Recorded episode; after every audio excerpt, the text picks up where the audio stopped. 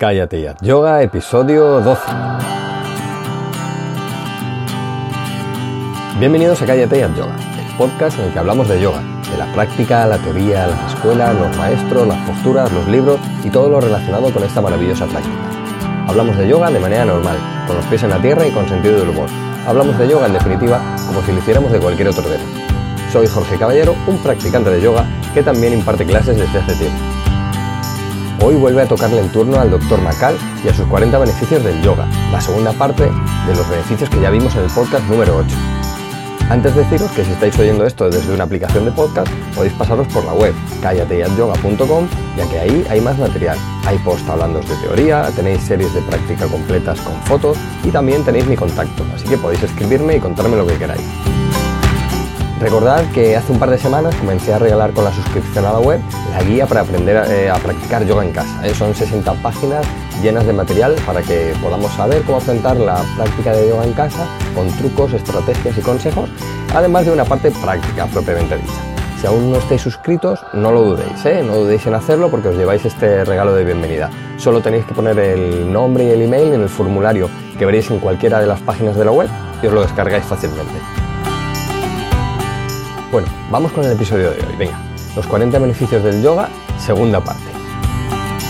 Como ya anunciaba en el episodio 8, donde presentamos al Dr. Macal y su libro Yoga y Medicina, Prescripción del Yoga para la Salud, esta es la segunda parte dedicada a un capítulo del libro que se titula 40 formas que tiene el yoga para mejorar la salud. Como 40 eran muchos beneficios para un solo podcast, ya dije que lo íbamos a hacer en tres partes, así que hoy es la segunda de esas tres partes y se la vamos a dedicar a la función corporal Recordad solamente que la primera parte se la dedicamos a los beneficios que el yoga tiene para la estructura corporal y que si no lo habéis escuchado merece la pena hacerlo. Ya os dije que para mí lo ideal en las clases eh, no es ponerse a hablar de los beneficios de las posturas, sino que es mejor dedicarlo a indicar cómo hacer bien las posturas para refinarlas y que vengan todos esos beneficios. No obstante, es muy interesante saber cómo y de qué manera actúa el yoga en beneficio de la salud y qué mejor forma que hacerlo de la mano de un doctor en medicina que además es un estudioso del yoga, como es el caso del doctor Macal. ¿No parece? Pues venga, vamos a ello.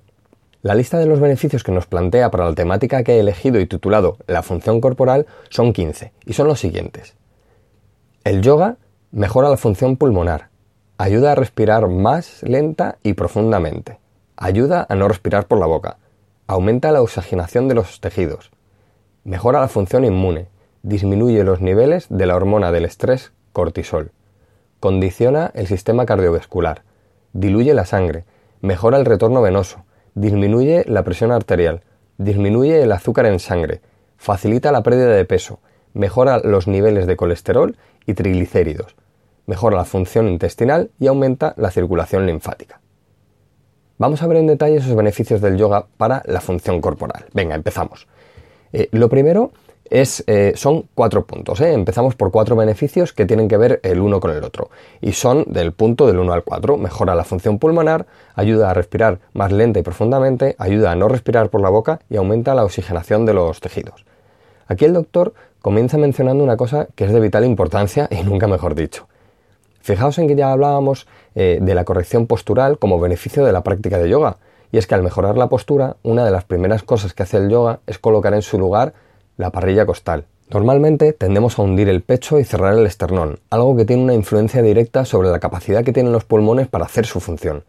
Este pecho hundido hace que se reduzca drásticamente la capacidad que tenemos para coger y soltar el aire y eliminar además los elementos de desecho de la respiración. También reduce el espacio en las costillas inferiores de manera que la zona más baja de los pulmones no trabaja a su rendimiento óptimo.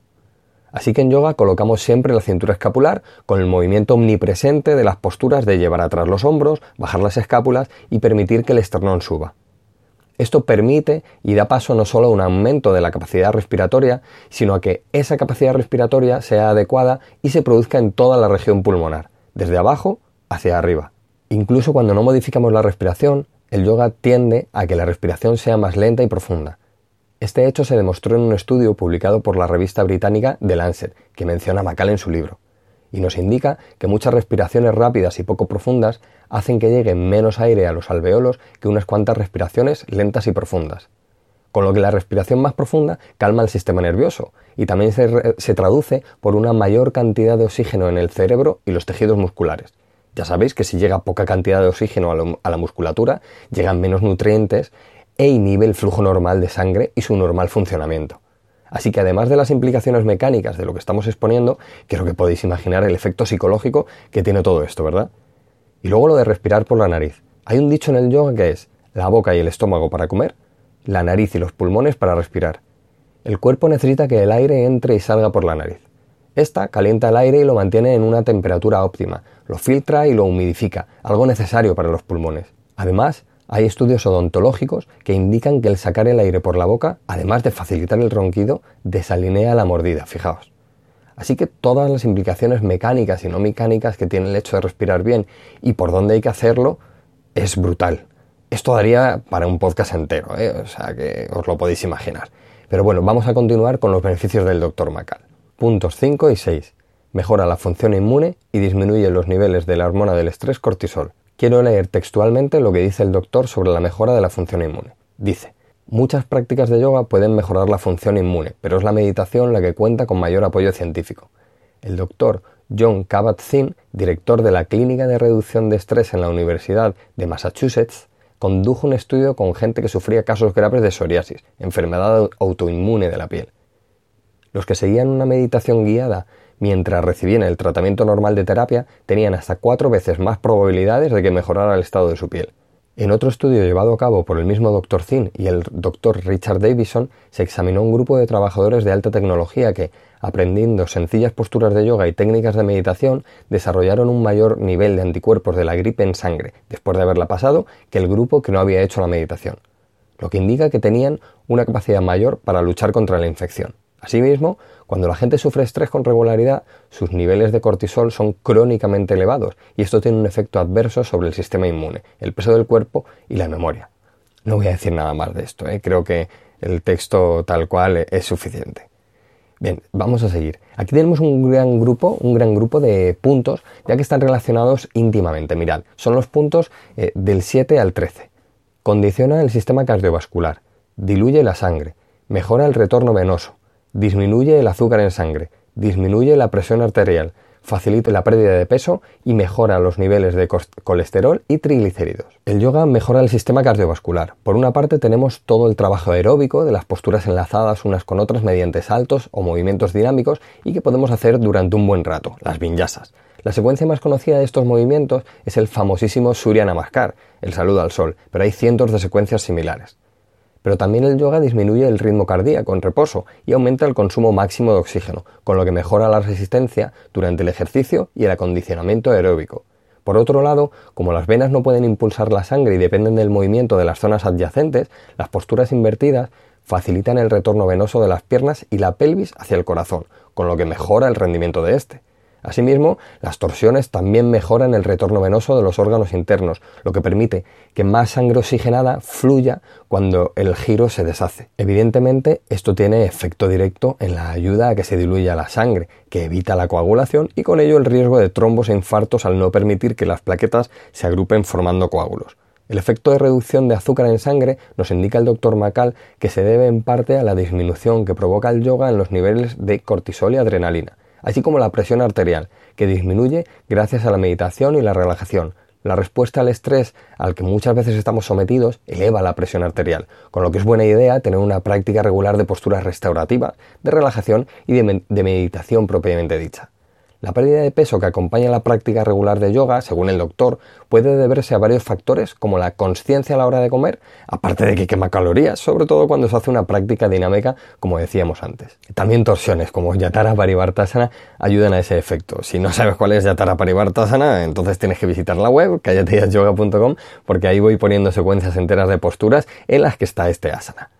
También nos dice el doctor que numerosos estudios han revelado la capacidad de la práctica de yoga para disminuir los niveles de grasa en sangre, incluidos el LDL, el colesterol malo, y los triglicéridos, asociados a los problemas como la pancreatitis. Venga, seguimos.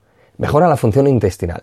Fijaos eh, en que el estrés es un poderoso enemigo contra la función intestinal. Todos en algún momento eh, u otro hemos sentido esas raras sensaciones en el estómago cuando estamos nerviosos o cuando estamos preocupados. Así que la práctica regular de posturas restaurativas ayudan a mejorar ese control del estrés, además de dejar el vientre suave y pasivo, lo que combinado con las torsiones que movilizan todos los órganos internos, además de las posturas que vigorizan la musculatura abdominal, tiene un efecto de mejora directo sobre la función intestinal. Y finalmente tenemos el último beneficio en este sentido, y es que aumenta la circulación linfática.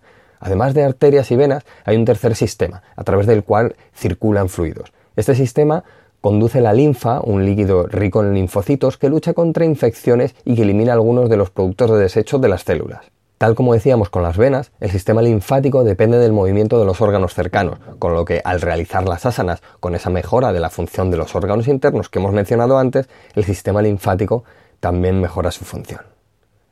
Una de las cosas que más me llama la atención leyendo al doctor Macal es que pone de manifiesto algo que todos sabemos pero que muchas veces olvidamos, y es la relación directa e íntima entre todos los elementos que nos componen. El yoga, al ser una disciplina tan completa y que llega hasta niveles de profundidad que ninguna otra disciplina o terapia llega, mejora al individuo en todos sus aspectos, físico, emocional, espiritual y psicológico. Llegamos así al final de este episodio. Espero que me sigas acompañando en este pequeño y humilde viaje de yoga y que podamos seguir aprendiendo todos juntos, porque al final ese es el objetivo del yoga y de la vida. Ya sabéis, ¿eh? si tenéis cualquier consulta o sugerencia, es bienvenida. Podéis pasaros por la web, calletayasyoga.com y dejar un comentario sobre lo que opináis. Eh, que además eh, mola mucho ver lo que otros yogis y yogines ah, opinan sobre estos temas, sobre los beneficios del yoga y cuáles son sus sensaciones. Así que pasaos a opinar, vamos, sin dudarlo. Nos escuchamos la semana que viene. Es todo por hoy. Ariom Tatsat.